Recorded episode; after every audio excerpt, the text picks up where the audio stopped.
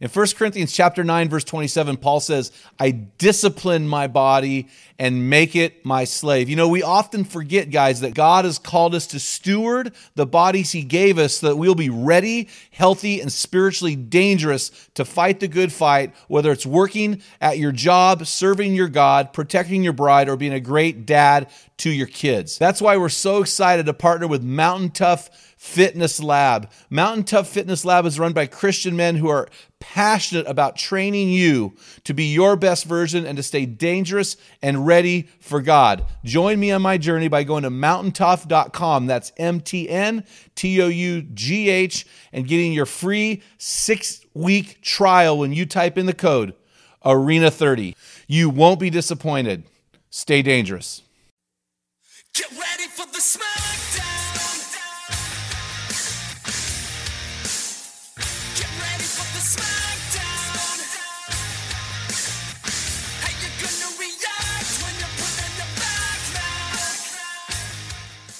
That was Thousand Foot Krutch with Smackdown. And welcome to the Man Card Podcast, where we focus on real men doing real life in real time while living in the stress bubble of life. Theodore Roosevelt spoke about this rare breed, saying, The credit belongs to the man who is actually in the arena, whose face is marred by dust and sweat and blood. That's awesome. The man card belongs to those protecting integrity, fighting apathy, pursuing God passionately, leading courageously, and finishing strong. A man is as a man does. Enjoy today's episode. Men, are you ready for the SmackDown? How are you going to react to this episode of the Man Card Podcast? Thank you so much for listening. We are so excited uh, to have our subscribers out there, our men in the arena. Man, the last couple months, Dale, it's been awesome to watch us double the last four months of podcasting in one month. And so this thing's really starting to take off. And really, uh, it's because of the guys, and we have wives as well, that are listening to this podcast, that are driving to work, that are living in the stress bubble of life, that are raising kids, uh, trying to do their live their life right, and they're just saying, "Hey, man, this is important enough for me to take a half an hour out of my day uh, to invest in learning about how to be a better man." And so, you guys out there, uh, you you ladies out there, we are we're just blessed that you're listening. We just want to thank you. Uh, keep sharing our podcast. Keep pushing your friends to it. Uh, if uh, you have some friends that don't have anything going on, we're going to tell you a way that you can get the app without subscribing to the app. And so, uh, and here's how Dale's looking at me funny. So let me introduce our our producer. I'm here with a. my name's Jim Ramos. I'm here with my dear friend and producer. Here we go, Dale, the app architect. Yes. You like that one? I am Dale an Culver. architect, yes. You are an architect. I have taken AutoCAD. Oh, have you? I, what- I don't even know what that is. AutoCAD, computer aided drafting. What is that? If you're going to draft something like draw- Drafting to me has to do with football. So, oh wait, I guess running. drawing, Drawing. like lines and stuff to build houses and whatnot. Oh yeah. Well, in my world, Dale, you are my app architect. So you have just put together, with the help of another organization, the coolest app out there. And to that, my friend, I salute you. Thank and you. The cool thing is, uh, people. I mean, we want people to subscribe to our podcast. However, if they can't, or they don't know how, or they don't want to push that extra button on their smartphone, how can they listen to our podcasts every week? It's really tough. You just open your smartphone up to whatever you have App Store, Google Play, whatever, where you download stuff, and you download this app called The Great Hunt for, For God. God. Yeah, The Great Hunt for God. And thought I helped download it, and, it, and that's it. Yeah, I think that's cool. I and was it's showing free. I love it. I love it. I was speaking to a group of a high school, an entire high school this morning, and the guys are coming up. What's that podcast? What's that podcast? It's so cool to see like 18 year old dudes. Here's a cool thing, man. I got done with my message. I did three messages this week. Three dudes waited. Seniors in high school, they waited, waited, waited. Hey, Jim, what? Can we pray for you, man? So how cool to have these three guys. It was awesome. That's great. And so uh, I just was really honored by that group today. So, hey, buddy, do you have a man word for us today? I do. It is intentional. Intentional. Yeah. No hyphen? No, that's all Just- one that's word. just one word. I'm doing really That's- good lately that's at having one word words. So by intentional, like Yeah. in an intentional foul in basketball or something, or what? yeah, we talking about everything we do. I was thinking about this today. Everything we do which should be done with in, intentionally, um, because time. We don't have an abundance of time. we don't have an abundance of chances to do things. So when you're going to do something, do it with intention uh, that you're going to do it right the first time. Um, why do I get up and have the rhythms I do with my family in the morning?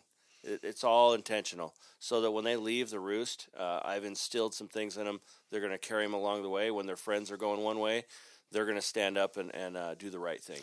That is so good. I mean, I was thinking about as you were speaking. If I just get in, jump into the river, which I'm not going to do because it's cold and I can't swim, I'm going to naturally drift downstream. So our propensity is to drift. If we want to swim upstream or against the current, we have to be Intentional. intentional. Mhm. So I appreciate it. It's just uh, doing something like thinking ahead of time, getting ahead of the learning curve, and uh, and that's going to be an uphill s- swim. It's going to be an uphill climb, Mhm. uh, and even if it's just a small hill, it's just something smaller. Just do something that you've uh, thought about, and that's kind of the heart of leadership, right? It's being intentional. Mhm. It's not going with the Yeah. flow. It's it's in a lot of situations going against the flow. So- Every morning, seven fifteen, my daughters are expected to be in the kitchen, sitting at the table, and there's breakfast, and we are going to have a little talk. And uh, you, what I do is we're just kind of reading through the Bible one chapter at a time, and discussing what we just read. yeah, And yeah, uh, yeah. I don't want them growing up and and uh, hearing something or reading something and going, I never heard that. My dad was a lazy bum that never taught me anything. yeah, and you've got girls, so that's a little bit different. Oh Lord, me, yes, so- I got a lot of work, and I have to be very intentional. So yeah, So, hey, man, I'm going to tell you something. Uh, I am so excited about our guest today. As am I. And kind of, I don't want to put too much on his shoulders, but he's kind of uh, um, hero, mentor, I, I, idol.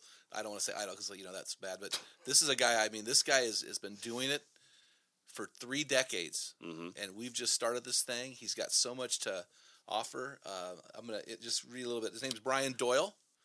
He is currently the founder and president of Iron Sharpens Iron men's equipping conferences. Uh, he's passionate about churches uh, getting them, equipping them for spiritual leadership in their home, church, community.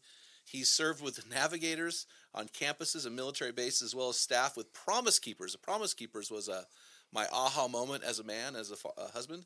Uh, he did that in the 90s. He now serves as a founder and president, of course, of Iron Sharpens Iron, equipping churches. I mean, th- this he is leading an organization that is seeing thousands, between 30 and 55,000 men a year coming through these conferences in their churches. I think they have 30, 30 to 55 conferences a year, depending on the year, of just hundreds and thousands of men coming. Uh, we've had the opportunity uh, to go to, I think we've done 10 of those conferences so far and actually got to meet Brian uh, in Hartford. And then uh, it's just, it's, I'm just so excited to, to be around a guy who's doing it and to, to, to interview him and to get it kind of gives us a little bit of push forward to see what what the future is going to look like for us and to to glean from a guy who is who's been doing it forever. He's co-authored several books including Engage, building a church-based ministry to men and Equip, building a church-based ministry through men. He also serves. It's like a. It's like this highlight film here. He also serves the board of directors of the Fatherhood Commission. Has served uh, for over ten years on the executive board of the National Coalition of Men's Ministries, and y- and uh, 59 years old. Uh, and I think I've got this right. Brian, you live in Orlando now. I do. Yes, correct. Okay, and then from Hartford, Connecticut. Been married for 30 years to his beautiful wife Barbara. Has five children. Jessica 22, Michael 20, Matthew 18, Timmy 16, and Susie 14. And so, man, I'll tell you what. I am pumped, man. Are you pumped? He he doesn't I'm have fired up, man. How about you? Well, we're telling our we're telling each other we're pumped. I'm glad Yeah. you're pumped. no spare time. Does Yeah. this guy have? yeah, I mean, you know, hey, those guys, our men in the arena who are listening, you know, when you you're able to have a guy like this come on your podcast, uh, we want to pump him up because he will not pump himself up because he doesn't need to. You know, uh, if you say you're a man, that means you probably are struggling with being one. And so Brian uh, can walk in the room, and it's just uh, we spent about 45 minutes with him speaking in Hartford, and man, it was just a privilege and an honor. So I'm not going to mess around anymore. We want to bring our friend on, new friend Brian Doyle. So how are you, Brian?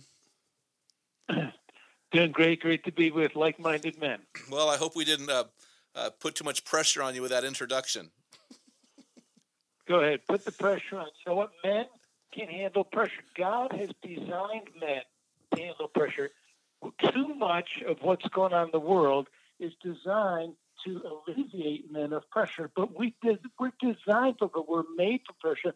Bring on the pressure. Yeah. So so and I love that because we we try we one of our mantras Brian on this podcast is that we are going after men living in a stress bubble. So these guys are raising kids, they're driving them to soccer practice and basketball, they're coaching their their their teams, they're involved in their church, they're working hard in their job. And what happens is that there's this bubble of pressure around their lives. And uh, we've seen men implode, we've seen men explode. But we're really helping men to stay in that bubble and actually thrive. And so uh, I appreciate that comment. When you say men are born for pressure and made for pressure, can you uh, expand upon that a little more? Yeah, I can tell you what's going on in my life right now. My wife is stage four cancer. It's called intrahepatic cholangiocarcinoma. You probably Wow. never heard of it because I sure never heard of it. Yeah. Mm. Wow. Uh, but she's got more tumors in her liver than they can count. So one day a week, we go to the uh, sixth largest cancer center in the United States of America, and we spend the day uh, Barb getting treatment, getting her body filled with poison to try and kill the bad cells while it kills the good cells as well. Meanwhile, I get the chance to step into this role of shepherding my bride of 30 years and caring for my five children, as well as the extended family, the friends, the neighbors, the people who all love my wife, and who all want to know how's it going, how you doing. And so that's what men do. We stand in, we shepherd those that we love, we care for them. That's what we do. That's awesome. Well, how, let me ask you this question because this is the this is the thing I'm always thinking about. So th- I hear what you're saying. That's what we do. So and you're under a lot of pressure right now. You know, Dale and I have been praying for Barbara for months now. And, you know, a lot of pressure with the children, and then leading an organization that is literally uh, national for sure, probably international. How is the question? How? If if we had if we were talking to men at one of your conferences, how do men handle this pressure that they are supposed to handle? How would you say? What are some What are some uh, coaching points that you would give to the guys? Well, first of all, is realize that God designed you to do this. This is what God designed. I, so I can't give this away. I, there's nobody. I'm I'm involved in a local church. I can't give this away to my local church. I can't give this away to my extended family. What I can do is accept anyone and everyone's help as they bring it. But what I've got to do is understand that I'm, I'm the head of this household. I'm the leader of this family. Everybody, whether I like it or not, is looking to me. So I either go into my cave, close the door, and sulk, or by the grace of God, I stand up and do the very best I can. I'm a product of other people invest in me. You mentioned that I've been at this for 30 years. Well, it was about 40 years ago where men began to build into my life for no particular reason except they were great men. And they began to teach me what it was to be a man. You know, obviously started with my dad, but then when I went to college, I met some men, got involved in the ministry, and guys began to invest in, into my life. And they did it in such a way that I could do it with other men as well. They helped me get established. They helped me get grounded. They helped me to just live life in a responsible way. And uh, that's really that's why we're doing what we're doing with Iron Sharpens Iron. We want to invest in men, but not just for the sake of the man. We want to invest in men because we're thinking about other people. In my case, people invested in me. They didn't know that 30, 40 years later, when we had five children, my, my wife would get diagnosed with stage four cancer. And now everything that I've been doing up to this point in my life has been a dress rehearsal. Wow. Now it's really began. So the dress wow. rehearsal is over. It's time for me to step up and really be the man that God's called me to be. So you've been in the game for 30 years. You're 59 years old, and you're saying that you're this cancer is your opportunity to get in off the sidelines and get in the game. Is that what I'm hearing? Well, there's no doubt about it. I mean, guess what? It doesn't have to be. It doesn't have to be your wife being stage four liver cancer. I mean, I've had many crises in my life. This is just the biggest one I've ever had. A crisis is just coming. It's coming to everybody, to you, to every guy who's living to listening to us today. A crisis is around the corner. You can't avoid it. You just have Mm. to be determined that you're going to be ready when it comes up to you. And so for me, when I mentioned this, my life has been a dress rehearsal. Much of my life has been mini crises, which has prepared me for this major one. And who knows what's going to be after this? But right now, in this particular moment, this is where I'm living and leading.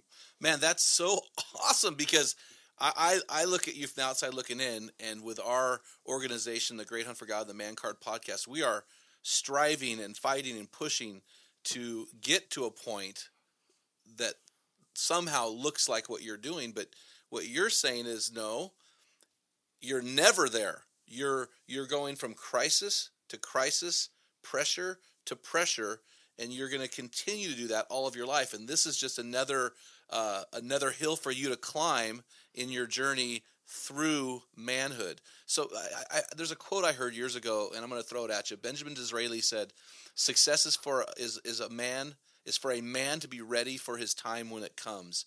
Is that what you're saying this morning? As far as these Well, that's exactly crises? then I, I do think it comes in increments. I remember my mom passed away. Uh, it's been about seven years now. When she passed away, I'm her firstborn. She's my mom. I just wanted to mourn my mom. As she was in intensive care for six months. Just unbelievable. Intensive care in the local hospital for six months, like a record. Wow. And uh, while she was doing that, of course, she was staying in, and the time was coming. We could see it at some point, and so I had to gather the family. I had to gather. My dad had already passed away. I had to gather my brother, gather my sister, gather, gather their spouses, get, gather my mom's family from Scotland, gather people, just begin to shepherd them hmm. as my mom was going the way of all people. Well, that just that was one of the things that prepared me for this time out. I had to step in when I wanted to step out, step away. I had to step in. So that was the time. So when Barb was diagnosed last summer with stage four cancer, of course the choice was there: do I step out step away? That'd be a bad choice. So I needed to step in. The pattern with my mom and with other things had already been set. When the time came, I was learning that I couldn't step away. I needed to step in. So you're saying step in to the problem when everything else is saying to step out or step away. Uh, let me ask you this question, Brian. And I'm, I'm asking this question because we've been saying certain things in our ministry, and nobody has. Well, we have a lot of pushback on a lot of things that we say, and and I'm asking your advice here. One of the things that we say is that males and men are different. Males are born, men are made. Uh, and a lot of people out there say, no, no, no, no, no, that's not true.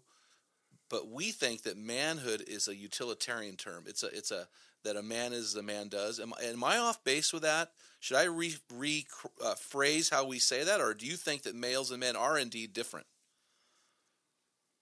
Well, I would certainly hope they're different. And guess what? and are in process. I like the fact that you said uh, you know, they're made and not just born. I'm a leader. Yes, I, I was somewhat born a leader. I have somewhat of a temperament personality.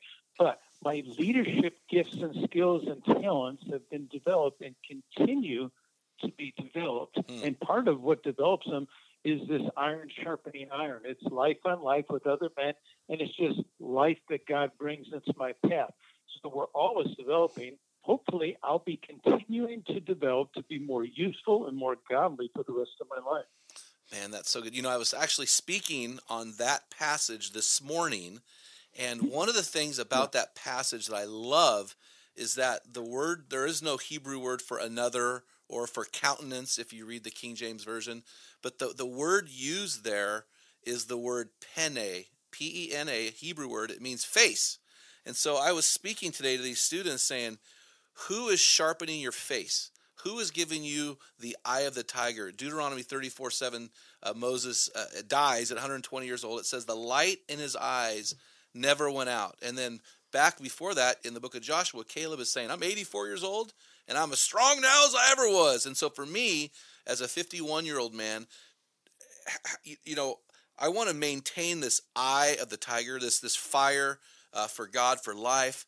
Eh, You know, and so as I think of iron sharpening iron, I'm thinking, who are those men in my life that are sharpening my face, that are that are uh, have the guts to call me out and call me up, and in your, what you just said, call me in where I want to shrink back. So so how does that how how does that relationship work between you and these men who are who are who are sharpening you? How many of those men do you have in your life?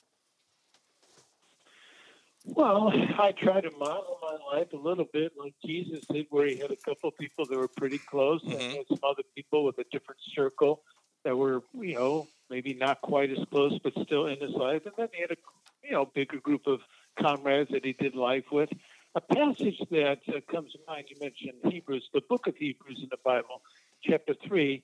Uh, the writer pens these words. He says, See to it, brothers, that none of you has a sinful, unbelieving heart that turns away from the living God, but rather encourage one another Mm, daily, as long as it's called today, so you won't be hardened by the deceitfulness of sin. mm, But I, but I, I'm not a huge news person, but I listen or watch enough news to know what's going on. Whether you're the governor of Alabama, whether you're a pastor of a large church, whether you're a TV anchor or you know celebrity on Fox News or wherever, is, there's all kinds of men doing all kinds of really stupid stuff. Yeah. Just stuff that you kind of go, really? And my take on these guys is they are not in relationship with other men. Not really. They are, Yeah. they do not live life with other men. They are living life alone. And when you live life alone, you are open to stupidity and doing stuff that will not only wreck your life, but will wreck the lives of the people you love the most. Well, and how do you how do you live in this stress bubble? How do you live under the word you use was these pressures of life? So we've been created to uh, live in these pressures. Uh, What I don't understand, Brian, is how do we do it alone? You know, I don't. h- Well, I don't think anybody does it alone. I mean, it's a it's part of the uh, the Clint Eastwood John Wayne lie that at least my generation had to swallow and just deal with the fact that strong men do not stand alone. Strong men choose to put themselves in connection with other strong men. They lock arms and they choose to live life together. So what's so what's the problem? Uh, Because I agree wholeheartedly with you, and uh, I'm I'm I'm fighting and fighting and fighting with other men because they have this rugged individualistic mindset. How do we get these men to realize they need to do that?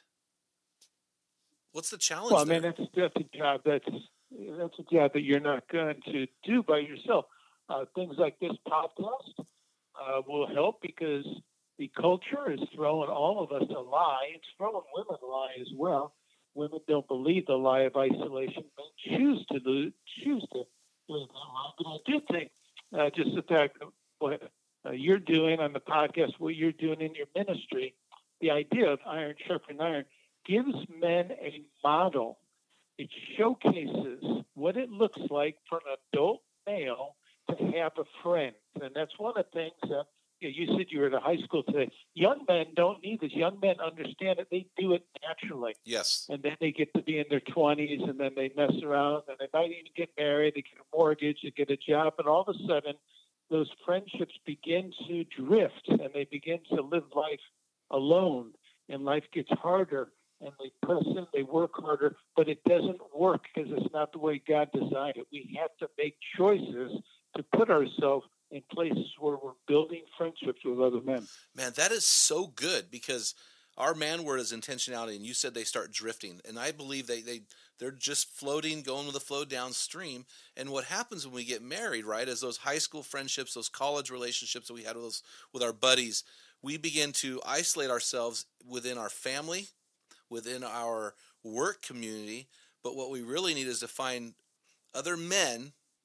I'm not discounting the wife, the husband wife relationship is the most important relationship, but discounting those men in our life that can sharpen us and we allow ourselves to get locked into this 30 year phase of workload and stress bubble life and we begin to drift because we lack those guys in our life to make us better. Yeah. Wow, that's so Well, it's risky because, you know, all of us, including myself, I've been burned. You know, I had a relationship with guys who just turned their back on me, and in some cases, I'd say they stuck a knife in my back. Mhm. So, what do you do when that happens? Well, this is where you have to suck it up and do it again. Uh, it's a risk because you know it might happen, but you got to take that risk. You know, for me, I mean, one of the things that I, I believe in the Book of Proverbs, uh, same chapter as uh, chapter 27 says, uh, the, the pleasantness of one's friend springs from his earnest counsel. And so I need men in my life who, are, who, who care for me and who are wise. Both qualities. They care for me and they're wise. So they can help me navigate, including what I'm going through right now. They can help me navigate through life because I can't do it by myself. And that, by the way, that's a first step for all of us. You've got to come to the conclusion this is I'm not going to pull this off really well by myself. I might be able to get by, but I'm not going to pull it off really well unless I get some people speaking into my life. That is so good. You know, I was uh, like I said, I spoke out of Proverbs this morning, and uh, that chapter twenty-seven, and I cannot remember the verse, but somewhere in chapter twenty-seven it also says the wounds of a friend. Oh, what does it say? It speaks about the wounds of a friend, and I thought, you know what? That that to me, I'm gonna be wounded. I'm gonna. I mean, I'm gonna carry wounds through my lives. I'm a broken man. I've, but I need guys around me that love me enough, and I hope I'm not saying this wrong, but that, that love me enough to wound me in love with the truth, and that Yeah, hurts. The wounds of a friend can be trusted. yes, that's it. That's it. Multiplies kisses. Yes. I, I don't need friends. I don't need guys kissing my butt, so to speak. I need friends that are willing to wound me because they see what's going on in my life. Well, and that's what they're willing to do. They're willing to just say so. Now, by the way, I don't want to be wounded all the time. I mean, I mean, just would you give me a little slack? Here's what I, a couple guys that I say, do I say, you know, I'm expecting, you know, for you, Jim and Dale, I'm expecting you guys because we don't have a really close relationship. I'm expecting you guys to give me the benefit of the doubt. Yes. I really, I, I want the benefit of the doubt. I want, that's what I'm looking for. But I need a couple guys who do not give me the benefit of the doubt. When they see something that's off, maybe in the way I'm relating to someone in my family, maybe the way I'm using my money, maybe it's the way I'm just talking in general, maybe it's the way I'm using my time. I want them not to give me the benefit of the doubt and just graciously say, hey, what's going on? I need a couple guys like that. And you know what? In your position, you're you're a 59 year old man, so you're a seat. You're you've you've gone through the gamut of, of life. You're a, a magnum leader, and so what I have found in my life, and I'm going to share a story that's going to encourage you, is that even though we put that out there, people still shrink back because they think, well, I can't say that to him. Now, I was at the conference in Hartford with you. You know, we had the we were uh, blessed to do a seminar, and uh, one of the keynote speakers said this: sometimes your charisma can take you places your character can't keep you. And I'm gonna tell you right, man, right now that that was the price for admission of admission for me. I that rocked my world, and I've, I I went back to my board. I said, you guys, I said I have got to confess something. If God answers my prayers, I'm not sure my character can handle it. So, guys, I want you to do something. And I mandated my board. I said, I want you to come up with one character component in my life that I need to work on, and I need you to share it with me. And so those board members did, and I'm telling you, it hurt, and it was embarrassing to be honest with you. Uh, and but but you know what? We need to invite those men in to our lives who don't give us. I love the phrase. They don't give us the benefit of the doubt, and so that is Yeah. that is risky. And that and you've got to have people. I guess the the dilemma there, and you had mentioned earlier about people, you know, uh, that that potential to stab you in the back. I guess the risk there is that you, somebody their motivations shift, or um, or they no longer are on the carrying the same DNA you are, and they do hurt you.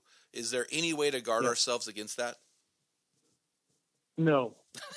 no, you just have to realize that you walk by faith, not by sight. It's, it's probably going to happen. Yeah. So you just kind of go for it anyway, praying and doing what you can toward it not happening, but not safeguarding yourself in such a way that you never go where you need to go.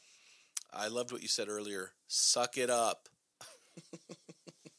we just need to Well, you know, I mean, up. part of this is, you know, uh, for me in my role right now, so, so I get to do this uh, work, which is a great work, But the most important work I'm doing is right here in my home. Yes. This is the work. You know, this is a unique season of life, and uh, I get the chance to shepherd my family through this season. And I get to do it, and I choose to do it because I believe that's what God would have me. I choose to do it visibly, so that other men don't have to, you know, don't they at least have a potential of a of a pathway Mhm. to follow. They've seen it illustrated. They've seen an example of what it is, and that's what I need. I need other men who've kind of gone through this before me, who I can, you know, gain some wisdom from, and glean some insight and tips from, and that's what we need. That that's why you need men in your life, so you don't have to always carve everything out. We shouldn't have to be carving out a path every time something happens. There should be trailblazers who have gone before us. Oh man, I love that. So, okay, I need another piece of advice from you. So, I was doing a wedding a couple weeks ago, and one of my what I, what I believe is true is that there's an order that God has created. We put Him first, then under Him we make our wife first, and then under her we make our children first. So, I was uh, expressing in this wedding ceremony with this couple who'd been living together for two years. They had a child out of wedlock, and they were a relative of mine. I was saying, you talking to him need to make her the most important person on the planet, and you, speaking to her, need to make him the most important person on the planet, more important than your family, your kids, and then the bride's father stood up and said, I don't think I agree with that. and so my question is to you that this is not, these were not, uh, these are people who don't believe uh, necessarily what we're believing. And so my question to you is, especially to these second marriages where there's stepchildren involved, do you think that the kids should come first in priority or do you think that the wife and the husband that they should make each other the most important person on the planet in their life where do you stand with that i know that's a loaded question Well, I've certainly, I got five kids. Here, here's what I would say. I do a seminar, Jim, and here's what I call it: loving your kids' mom. yes The reason I call it that is because I know, because I've experienced it myself, and I've certainly talked to hundreds, if not thousands, of men who experience it, is that your kids grab your heart. You know, after you've been married for 5, 10, 15, 20 years, you know, you, you might have great days with your wife, but you might have other days. She's an adult. You Yes. kinda wish you could get with it. But your kids, your heart was almost always softer toward your kids. So you have to be careful you guys used the word at the beginning of this podcast about intentionality. You have to be intentional in putting your wife before your kids. When I would come home after a hard day at the office, you know, I would navigate my way through the kids who were clinging to my legs, and Mhm. hold on to my so that I could make sure I would touch my wife, give her a kiss and an embrace, so that my children would know that my wife is first. When I take my wife on a date, especially when they were little, they, Dad, can we go? Why can't we go? Go, Because I'm taking your mom on date. She's first. Well, she's more, you know, the kids, they get this. I believe that this is the foundation to a child's stability Mhm. is understanding that mom and dad love each other more than they love them. Oh, absolutely. In a, in a world where half of the half of the families are divorced, I, I'm I'm reaching out to a group right now in the military where 90% of these men in peacetime uh, experience divorce, and so this is a huge issue in, in our country right now. And it, here's what would you say, Brian? To I'm from a broken family, so my parents were divorced. Uh, they divorced on my 13th birthday, so I'm from a broken family.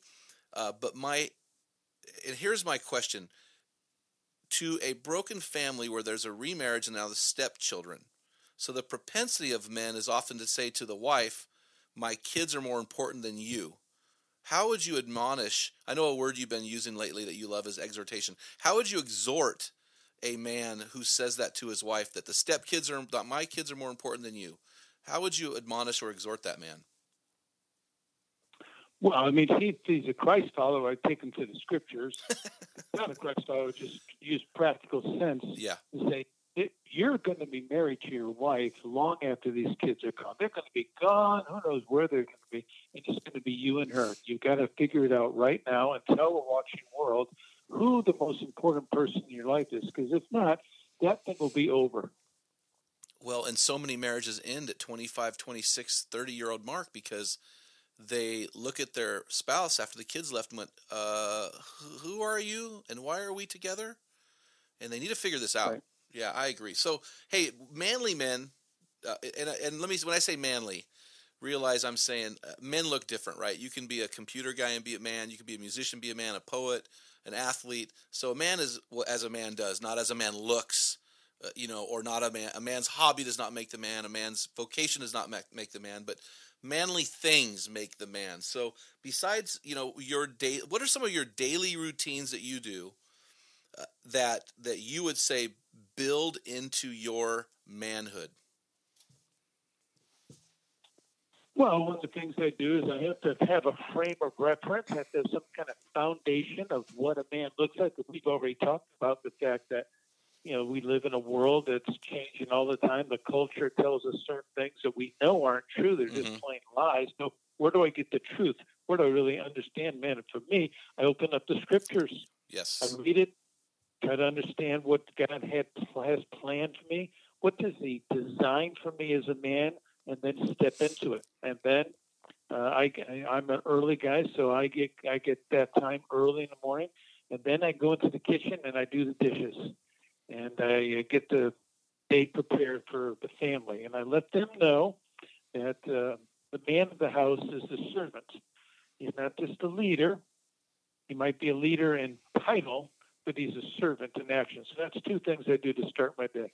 You know, it's it's so encouraging because we I, we've interviewed about 70 men so far, maybe not so many. But every man, I'm not talking about males, but every man that we've interviewed has said virtually the same thing. They get up in the morning, they do some kind of devotional or meditation or Bible reading, and then they serve their family in some capacity. So that's just really encouraging. So, so okay, here you go, Brian. You don't know a lot about our organization. We're just uh, building a relationship, but we have developed what we call the man card, and we actually have metal man cards. And so we've identified five things about manhood. And so I'm going to ask you to uh, let to share which is the one that you are working the most on right now. So the five things are protecting integrity, fighting apathy, pursuing God passionately, leading courageously, and finishing strong. Which one of those really strikes a chord with you right now in, in your life? I think uh, leading courageously, uh, back because of the particular last nine months with Barbara being diagnosed with stage four cancer. I had two weeks uh, in the middle of the summer when we received this diagnosis where I was I was paralyzed. I Yeah, yeah. it came out of nowhere. Uh, she didn't look like she was sick. I was just I, I was numb. But then this idea of leading courageously wasn't just about me. I looked around and, and I realized this I needed to step up, not for my sake, but for all these people that were looking Mm. to me. hmm And so leading courageously. I mean, sometimes you want to, sometimes you don't, but you must for the sake of others. Oh, that's so good. One of the terms I used uh, yesterday when I was speaking at this group was when you fall, there is collateral damage. And what a man, I believe when a man gets it, everyone wins. But when a man falls, he, he needs to recognize the collateral damage that he causes in the wake of his decision to not lead. So, what would you tell men who are who are oscillating? Uh, because there are men listening to this podcast right now who are moving into that realm, like they're realizing, okay, I need to lead. They just don't know how. They don't know what to do. Uh, and you and I talked about this in in uh, Hartford. How, how could you speak to those men and not overwhelm them to the point of uh, uh, being paralyzed? Okay, so what to do if they're feeling they're stuck or they're paralyzed? they're wanting to lead. They're wanting to lead, Yeah. uh, but they don't know how. Uh, they don't know how to lead their wife. They don't know how to lead their their family. And how do you encourage them to lead without overwhelming them? Because if if I sat down with you Yeah. and listened to what you did, I would be I would be like, nope, I'm out, can't do it. So so how do you how do you navigate to help these guys? They're we call them our men in the arena. They're listening right now. And how do how can we encourage these guys uh, without overwhelming them? Yeah, well, I think uh, just switch the verbiage. We have a certain, uh, I think something comes to mind when we're thinking leading. I mentioned a couple minutes ago what I do is serve. but I serve as a leader. I mean, I serve every day. So when I get up in the morning, I serve. That's my way of leading. I mean, it's not like, you know, get in line or telling people what to do. I serve. I look for where the needs are. I jump in with both feet, use both hands, give it my very best. Now, for me, again, because I'm a Christ follower, I mean, there there are going to be times when people really, really appreciate my service, and, and frankly, I really like those days. And there are some days where people really don't appreciate my service, and it's like, you know, do you understand how I'm serving? But uh, there's a passage in the scriptures that talks about you serve, you know, you know, you serve God, and not just man. So I'm a servant of Christ. So I'm serving because God called me to serve. I'm not serving because people appreciate me. So as a man, stop waiting for people to appreciate you.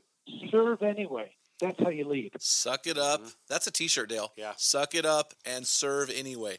No, I love that because there's a, in in the in the in the church there's there's this uh, uh, p- a pushback when you talk about male leadership, but when you sit down and describe that leadership is service, you, th- that changes the whole ballgame. So it, so you're saying leadership and service in the household are somewhat synonymous. Well, same thing. That's how you lead by serving. You don't lead by leading. I mean, you, you can't make people lead. You serve. That's how you lead. I love that. That's awesome. Hey, okay, so Brian, if we were to take you back 25 years, so you would be what? what do the math, Dale? Help me, Dale, with the math. 59 minus 39. 25. I think I think you're wrong. Take him back. so you're a 25 year old man. What advice would you give yourself?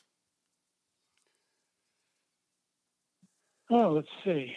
Um, I think as a young man in, in, in my 20s and 30s, uh, I probably want to make sure that I'm getting good counsel on the most important decisions Hmm. That I'm ever going to make. Who I'm going to live my life with, what am I going to do with my life, and where am I going to do it? Uh, Man, that don't make those decisions. Don't let those decisions make themselves for you. Uh, get get counsel from people that love you and love God, who really have insight and experience, and don't make these decisions on your own. Man, I love that. That that leads to another question of mine. Can you speak to uh, this for a minute? Because I've seen a real uh, separation uh, or a silo effect uh, within the church, or w- even just within society, between the elder generation, the younger generation, those in the stress bubble. Can you speak to the value of locking arms with men in an intergenerational fashion? Well, not only is it value, I mean, part of this is a vision that each of us, you, me, everybody listening today, has for your life. Mm. If you want your life to impact eternity, if you want your life just to impact more than the time that you're here, that's why you invest in next generation.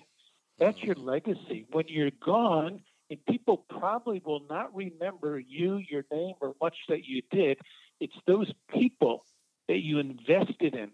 That, whether it's recognized or not, that's your input. That's your value to what the current society. So, what would you say uh, to men? Re- I, I understand the men reaching down, but how about the men? How about us as men reaching up to those guys that are 10, 15, 20 years ahead of us? What's the value in that? Well, you go. That's where you uh, you do two things. You give value to men who have been there and done that, and you allow them to uh, treasure uh, not just what they did right, but what they did wrong. One of the things I tell guys who are a little bit older than me, who often, if not almost always, say, you know, I don't have that much to offer. You would, if you knew the things I did wrong, you wouldn't be speaking to me. I go, I want to know the things you did wrong. I don't want to do those things. You can help me today by your willingness to be honest, open, vulnerable, transparent with a younger guy. So when I get to be 65, 70, 75 years old, I don't make those same errors. Would you help me out? And so that's, I mean, we've all got much value. It's just or if, if we're willing to offer it. You have just, I feel like I'm talking to myself right now. This is so important. You younger guys, listen up. man, these older guys have something to offer you, and oftentimes it's their mistakes. So if we can if we can reach up a generation, pull them into our circle, circle, get these nuggets of truth and wisdom they have learned. Man, these are invaluable. So you do not have to make these mistakes again. And a lot of our older guys say exactly what you're saying. I have nothing to offer except for life of this and this. And man, those failures are just nuggets of truth. I'm 51 years old. I've got three or four guys I reach up to who are in their 70s. And the things that they pass on to me are life changing. Man, I'm just thank you so much for sharing that. That's so affirming. Well, hey Brian, we're about done. We've gone way way long, which we kind of thought we thought we would, but we're going to move into our rapid fire round. Be ready. Okay, go for it. Oh, Dale, that was the weakest. That was the weakest. Hold on, Brian. I've got a fire. I've got a fire, Dale. So, oh, really? You're over 2. What are we shooting? Like, is that cat shooting that thing? Oh uh, uh, man. all right, here okay, let's Rapid no, no. fire We've got- round. we've got- oh, that's horrible. Okay, whatever. Oh, hey, we have to forgive him, or I can't go to heaven. You so know, anyway, we, we can't edit things. no, but we never do. I do. Okay, just be quiet. No, just Sorry about that, Brian. We were having a we were having a locking arms moment there. No, I'm just kidding. Hey, Brian, I'm going to ask you f- uh, five questions, and just uh, really quickly, if you can answer those for us in a rapid fire round, we'd really appreciate it. You ready for this? Yeah. All right, here we go. What's on your heart? My family. Yeah, I, I was thinking that, especially Barb. Uh, how about give me a man quote? Well, you said it earlier. Suck it up. Get up. Well, the, the funny part is I first learned that from my wife. so, but we'll give a man credit there. So, uh, hey, how about a eh, eh, eh, give me a book that you'd recommend uh, for a man to read? The resolution for men. The Resolution for Men. Oh, and is that was that attached to the Truth? yeah, the Dare? courageous. The- yep. by the Kendrick brothers. That's go right. get it today. Res- a resolution for men. I have that in my library somewhere. How about how about uh, uh, give us advice? Uh, give us some wife advice. Like how how what would you say to a man who wants to love his wife better? Stop trying to balance your life. Live your life by priorities. Your wife's your priority. Man, that's outstanding.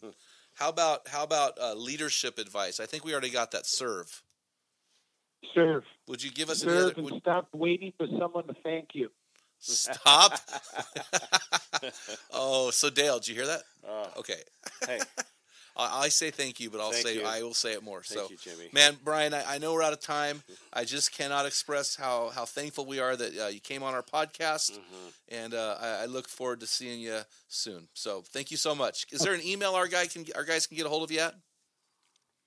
Very easy. Brian, B R I A N dot Doyle, D O Y L E, at iron dot net. Hey, and guys, if you're listening and you have not attended one of these conferences and you're in that area, man, you need to you need to go. These things are uh, life changing. Uh, I promise you will get way more than your money's worth. So, uh, thanks so much again, Brian. And guys, again, guys Good. listening, thank you so much for listening to our podcast today. Uh, make sure you tell your buddies about what we're doing here. Uh, share our podcast, just whatever you can do. Uh, give us your input if there are any topics you want to hear about. If you're man enough to handle the MCP, let us know. We'd love to interview. We interview men, not males, so please let us know. Uh, this podcast, um, please share it. And if you have any questions or comments, you can let me know at jim at the great hunt number four god.com. Uh, thanks again to, for listening for this to this episode of the Man Card Podcast. And remember, males are born. But men are made. Until next time, be a man. This is Dale Culver, and you've been listening to the Man Card Podcast. Has your man card been challenged today? If you hunger to be the best version of a man, then purchase your own copy of the Field Guide, our bathroom book for men. Jim wrote this book for men who don't read books. It's a daily study of manly words explained with great stories. You'll find enough entries to read one a day for an entire year. That's right, 365 daily readings on what a man is and does. Get your copy for you and your friends from our website at www.thegreathuntforgod.com forward slash gear. You'll also find our five book The Man Card series. Grab several copies, recruit some friends, and champion the cause for men today. We are a donor supported nonprofit organization with the mission to transform the lives of men and those they love. If today's podcast has inspired you, please consider becoming a financial champion by going to the greathuntforgod.com forward slash donate and champion this great mission for men. Or simply grab your phone, text Hunt Give to 76959, then hit send. That's it. Just text Hunt Give to 76959, then hit send. On behalf of the Man Card Podcast, this is Dale Culver. Be a man. Get ready for the smackdown. Get ready for the smackdown.